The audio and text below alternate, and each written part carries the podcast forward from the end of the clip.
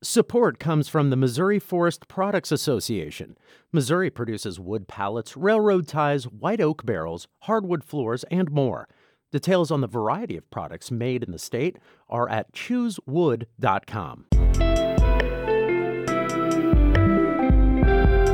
It's Tuesday, June 20th, and this is The Gateway. I'm Sarah Fenton in for Wayne Pratt. Ahead, a major surge in climate resilience funding is allowing urban forestry departments to bet big on trees. Typically, urban forestry is an underfunded area of communities. Communities have a lot of challenges and, you know, limited budgets to address them all. $1.5 billion in federal funding could change that. More on that story ahead, but first, these headlines. St. Louis leaders are looking for ways to tighten gun laws in the city after a shooting killed a teenager and injured 11 others over the weekend. The shooting happened at a party in a downtown office building. The victims range in age from 15 to 19. On Sunday, Mayor Tishaura Jones said she's considering using Missouri's initiative petition ballot process to try to change gun laws. We have to keep pushing. We have to keep pushing, and if uh, if the uh, legislature won't take it take it up, we still have the opportunity to go straight to the ballot through the initiative petition process. State legislators have rejected repeated calls for gun restrictions. St. Louisans gathered on Monday to celebrate Juneteenth. The holiday commemorates the day in 1865 when enslaved people in Galveston, Texas learned that they were free. St. Louis Public Radio's Kate Grumke reports many in North St. Louis County said there's still a lot of work to do. Yes, happy Juneteenth, everybody! Families lined West Florissant Avenue Monday wearing Juneteenth shirts and waving flags. A parade of people marched past, dancing and throwing out candy. Ferguson Mayor Ella Jones was waving a big flag on the side of the road. Juneteenth means to me freedom, equality, and justice. And that's why we out here. No, we have not arrived yet, but we're working on it.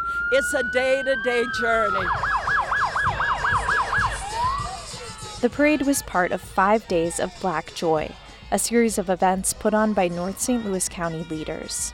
I'm Kate Grumke, St. Louis Public Radio. Illinois police departments can now use drones to patrol parades and other special events. Alex Degman reports. Governor J.B. Pritzker signed the Drones as First Responders Act. It outlines how police can use drones to cover crowded events. State Senator Linda Holmes, one of the sponsors, says the push for this intensified after last year's mass shooting in Highland Park. But drones can also be used outside of major events, even on regular calls. They don't replace the response of an officer, but they provide information in advance that can support the officers with their ability to respond in a safe and effective manner. The law also outlines what police can't do, like gather facial recognition data using drones or install weapons on them. It takes effect immediately. I'm Alex Degman. A longtime observer and participant in St. Louis politics says St. Louis County prosecutor Wesley Bell's Senate bid will be a test for Missouri voters. Bell's running for the U.S. Senate as a Democrat if he's able to beat Lucas Kunce in a primary, he'll have to try to convince a broader electorate to elect a black person to statewide office for the first time. Mike Jones, a former city alderman and advisor to county executive Charlie Dooley, says white Missouri voters have rejected African American candidates in the past. How well he does will be a function of his execution as a candidate, but also it'll say something about who Missouri is. Jones was a guest on Politically Speaking. You can listen to his episode by going to stlpr.org or wherever you get your podcasts.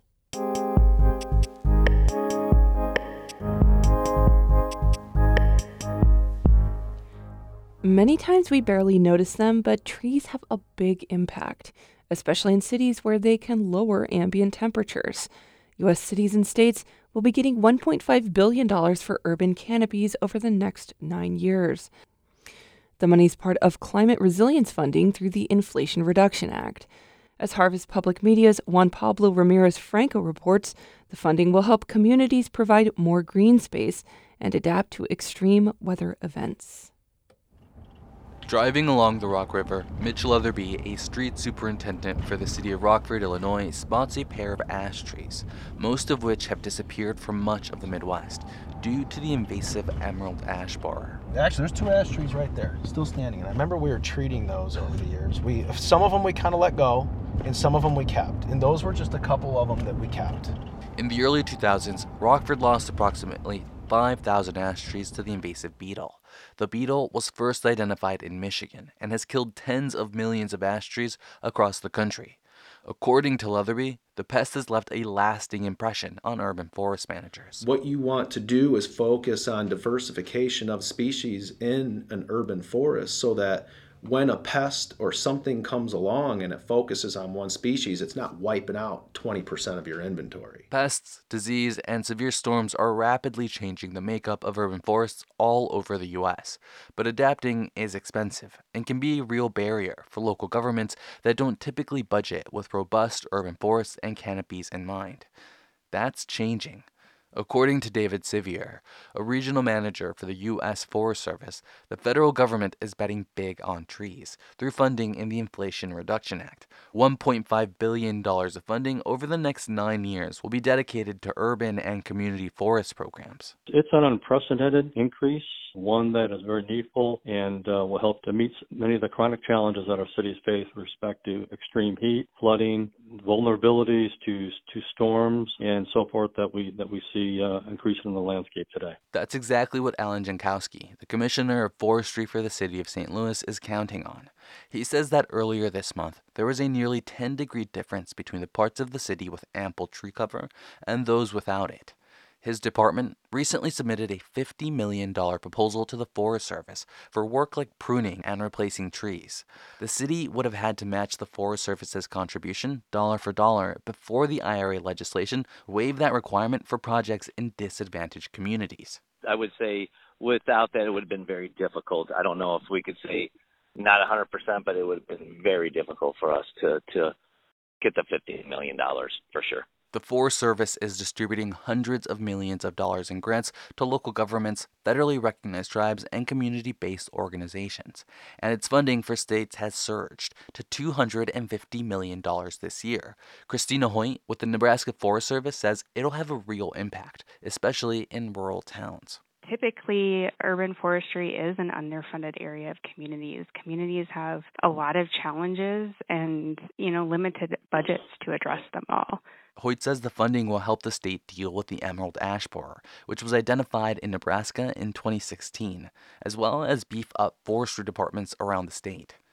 Trees are having a moment, and Michael Brunk, the Urban and Community Forestry Administrator for the Illinois Department of Natural Resources, says it's about time. Quite frankly, most of the time, trees kind of got kicked down the rung and was looked at as a nicety, not a necessity, not as a necessity like police and fire, and not a necessity like patching potholes and taking care of snow removal in the winter. But, you know, quite frankly, it should be. A single mature tree can trap some 4,000 gallons of rainwater a year, and the temperature beneath a tree can be up to 25 degrees cooler than its surrounding area.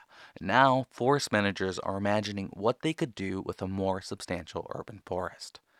For Harvest Public Media, I'm Juan Pablo Ramirez Franco.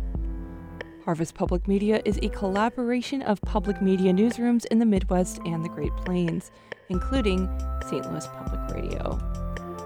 The Gateway is a production of St. Louis Public Radio, a listener supported service of the University of Missouri St. Louis. Music by Ryan McNeely of Adult Fur. I'm Sarah Fenton. This has been The Gateway.